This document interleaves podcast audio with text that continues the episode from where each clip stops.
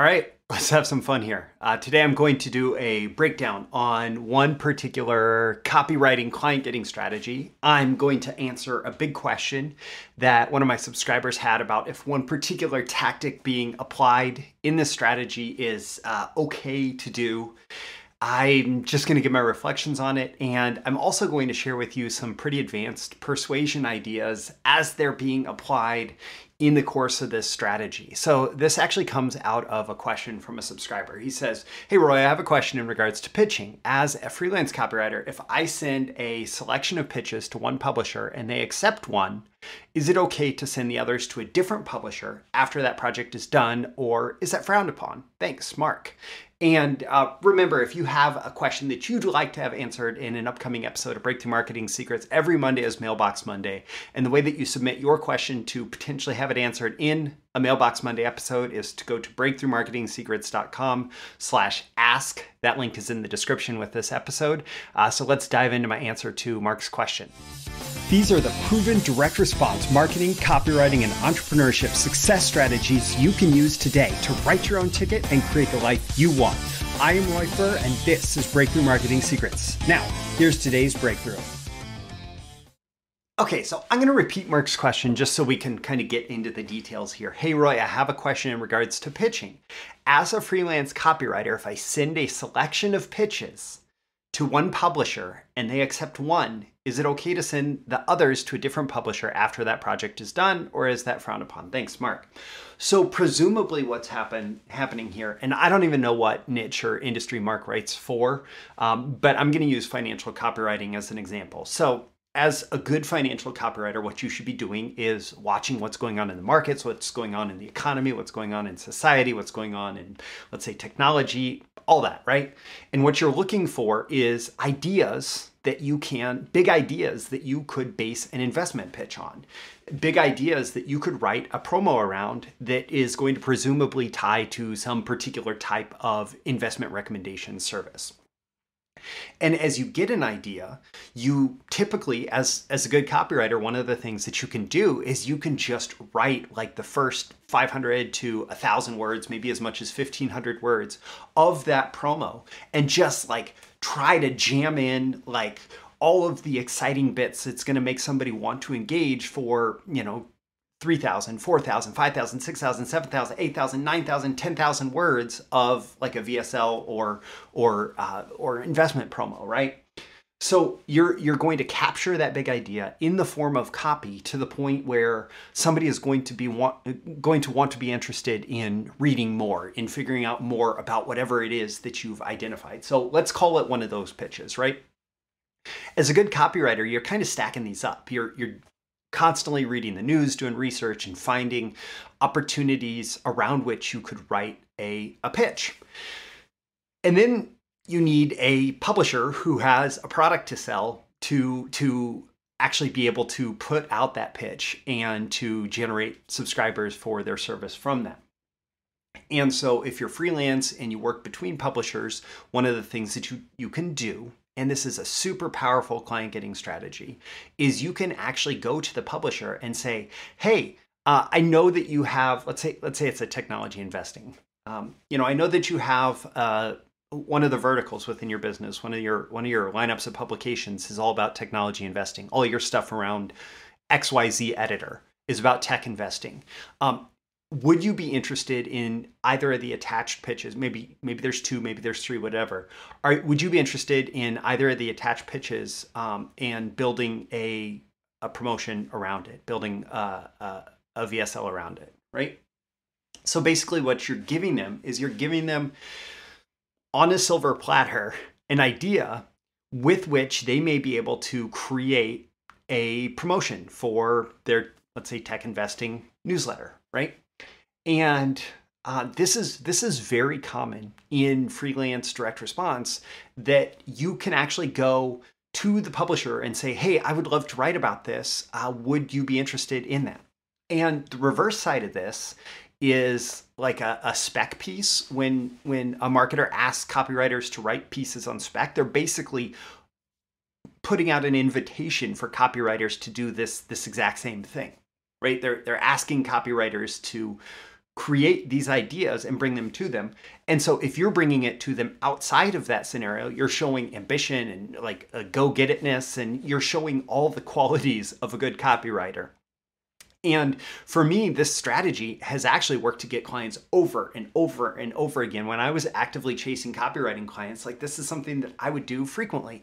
I would bring them an idea, and if they wanted to run with it, it would very often turn into number one, the phone call, like, oh yes, let's schedule a call. Let's let's uh, talk about what this project's going to look like and then i would propose my project fee all of that and they could say yes or no but they would they would oftentimes say yeah let's let's do it and uh, like before I get into even more detail, I, I do want to say that recently I've been going back through How to Win Friends and Influence People. It's been a few years since I went through it. It's the Dale Carnegie book, really classic book on just human relationships, but it also really applies to selling and, and so on. And man, um, there is so there are so many principles out of that book that are tapped into with this strategy, and um, and and and so like helping someone solve their problems. How to win friends and influence people, help them solve their problem, right? These marketers have the problem that they need to be constantly putting out new promotions. They need to be putting out new copy. They need new ideas, right? So you're helping them solve their problems. Being interested in them, especially, especially if you do that thing that I that I kind of mentioned earlier, where you say, oh, this particular editor's service I think would be a good fit for this. It, it implies or it, it, it communicates that you are interested enough in their business that you actually understand who you think the the promotion would be a good fit for. And so being interested in them saying, "Hey, like I know that you have this particular person on staff that writes about this topic, and I think this topic would be a good fit. That's a really, really like, like big green light for hey i'm interested enough in your business. I care enough about your business that i did my homework i researched you and i found something that i think would be relevant to you.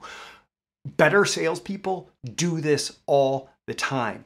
It, like the people who just spam out a generic message those people are not good salespeople. Those people are not someone that you want to model. The people who who are most effective at generating sales really like get to know and understand their customers and their customers needs and are interested in them and those customers uh, reciprocate that interest with money with sales.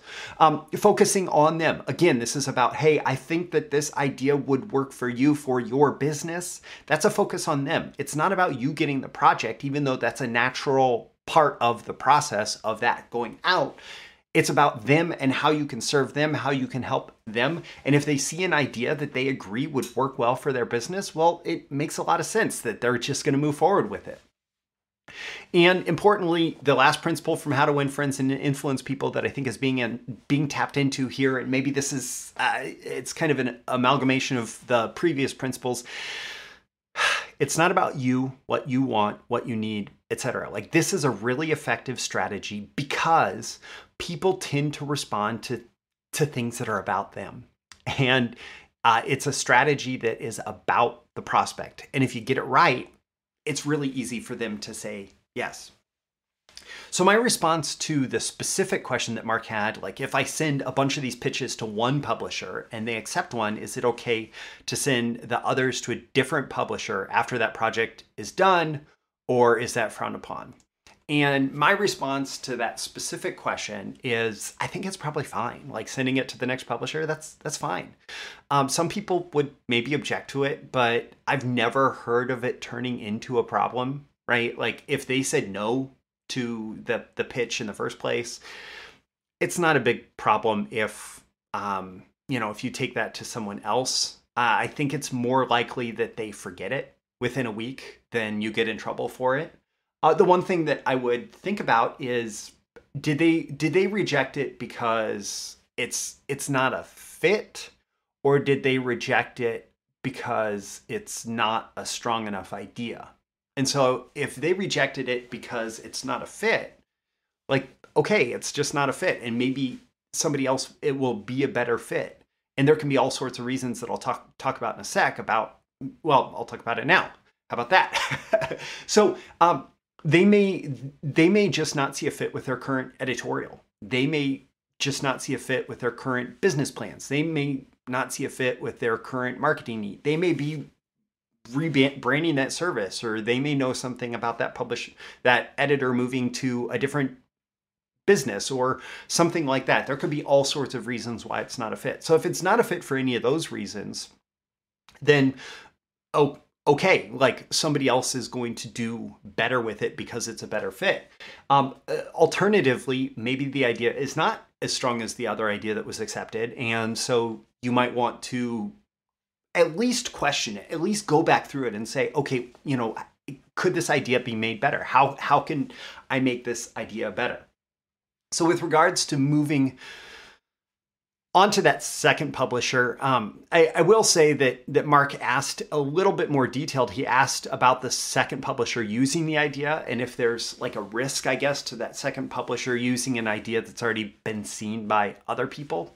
And if the first publisher didn't like run with it behind the scenes, which is a possibility. I've never had it happen to me, and the the big businesses like they know better than that. They're they they don't do that. Like most of the people in um, kind of the high level direct response marketing, the the more reputable companies uh, tend to if they value copywriters, they're not going to steal the copywriters' ideas. They, they wouldn't have the reputation that they need to attract good copywriters if they were stealing copywriters' ideas all the time. So they're more likely to just pass on it because they don't want it or because it's not a good enough idea for them. Like whatever reason, right? They're more likely to pass on it and not use it than pass on it and use it.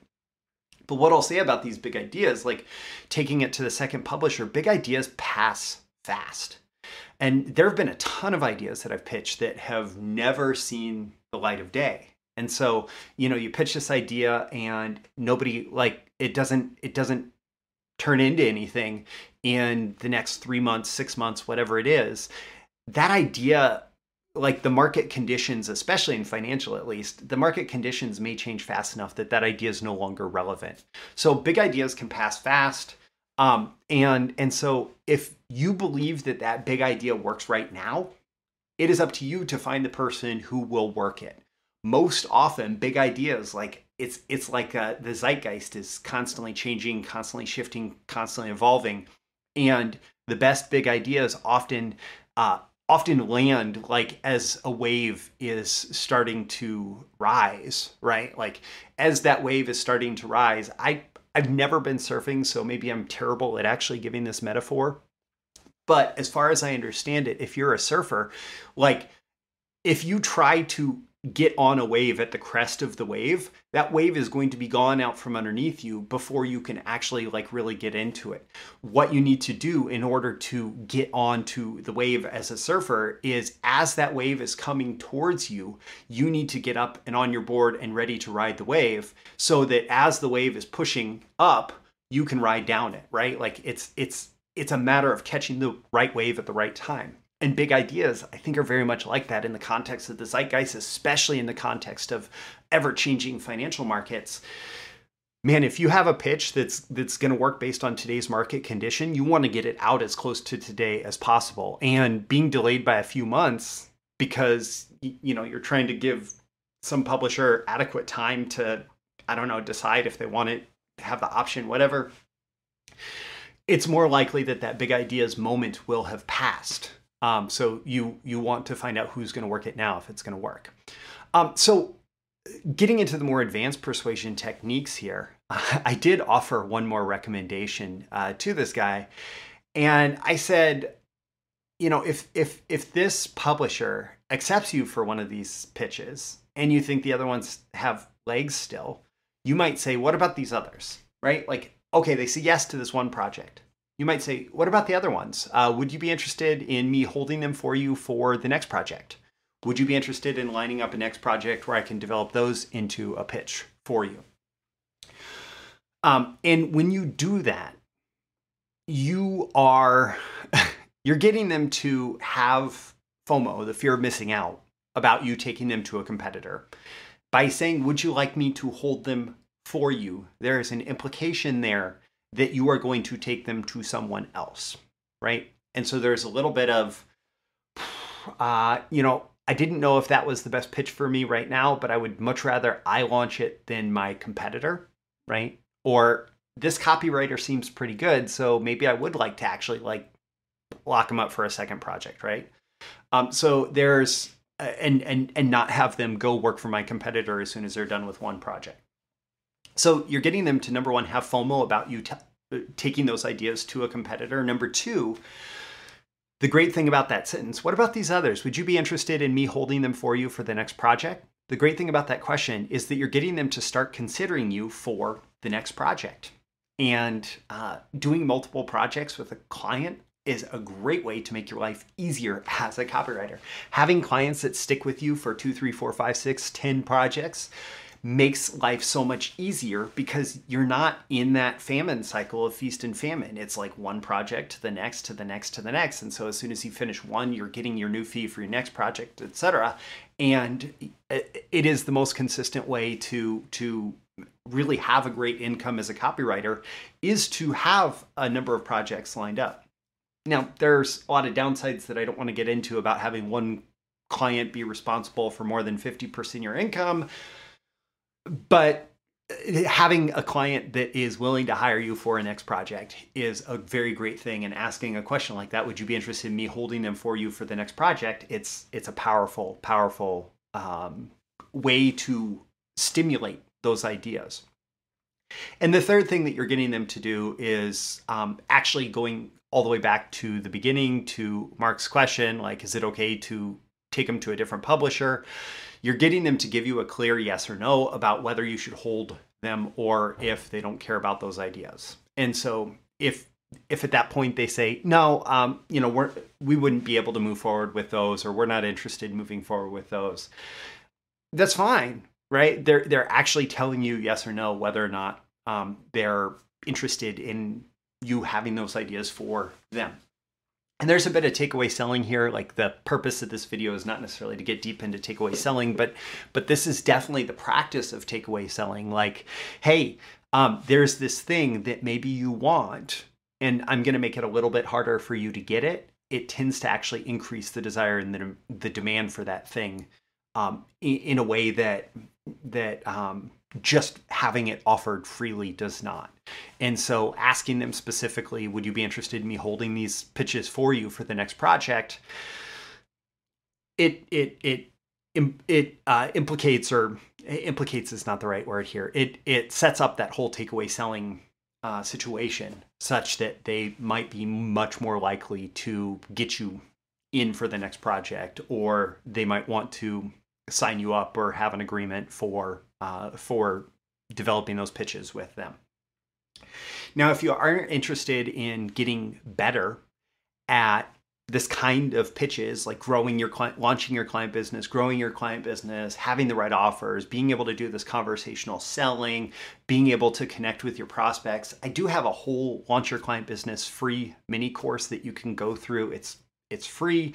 It shares a lot of these ideas around conversational selling and it's based on powerful principles about like knowing your audience which is critical to being able to do this right having a powerful offer making sure you nail down the offer that's that's going to help you be most successful having a system to actually sell to these people. So it's not just about throwing a bunch of pitches in their inbox and then like not knowing what to do next. Like all of these things if you do them in the right steps with the right elements you are going to be much more successful as a copywriter or anybody that's doing any kind of uh, pitching of client services. And that's in the Launch Your Client Business free mini course. That's at breakthroughmarketingsecrets.com slash LYCB. Links are in the description always for these things that are mentioned.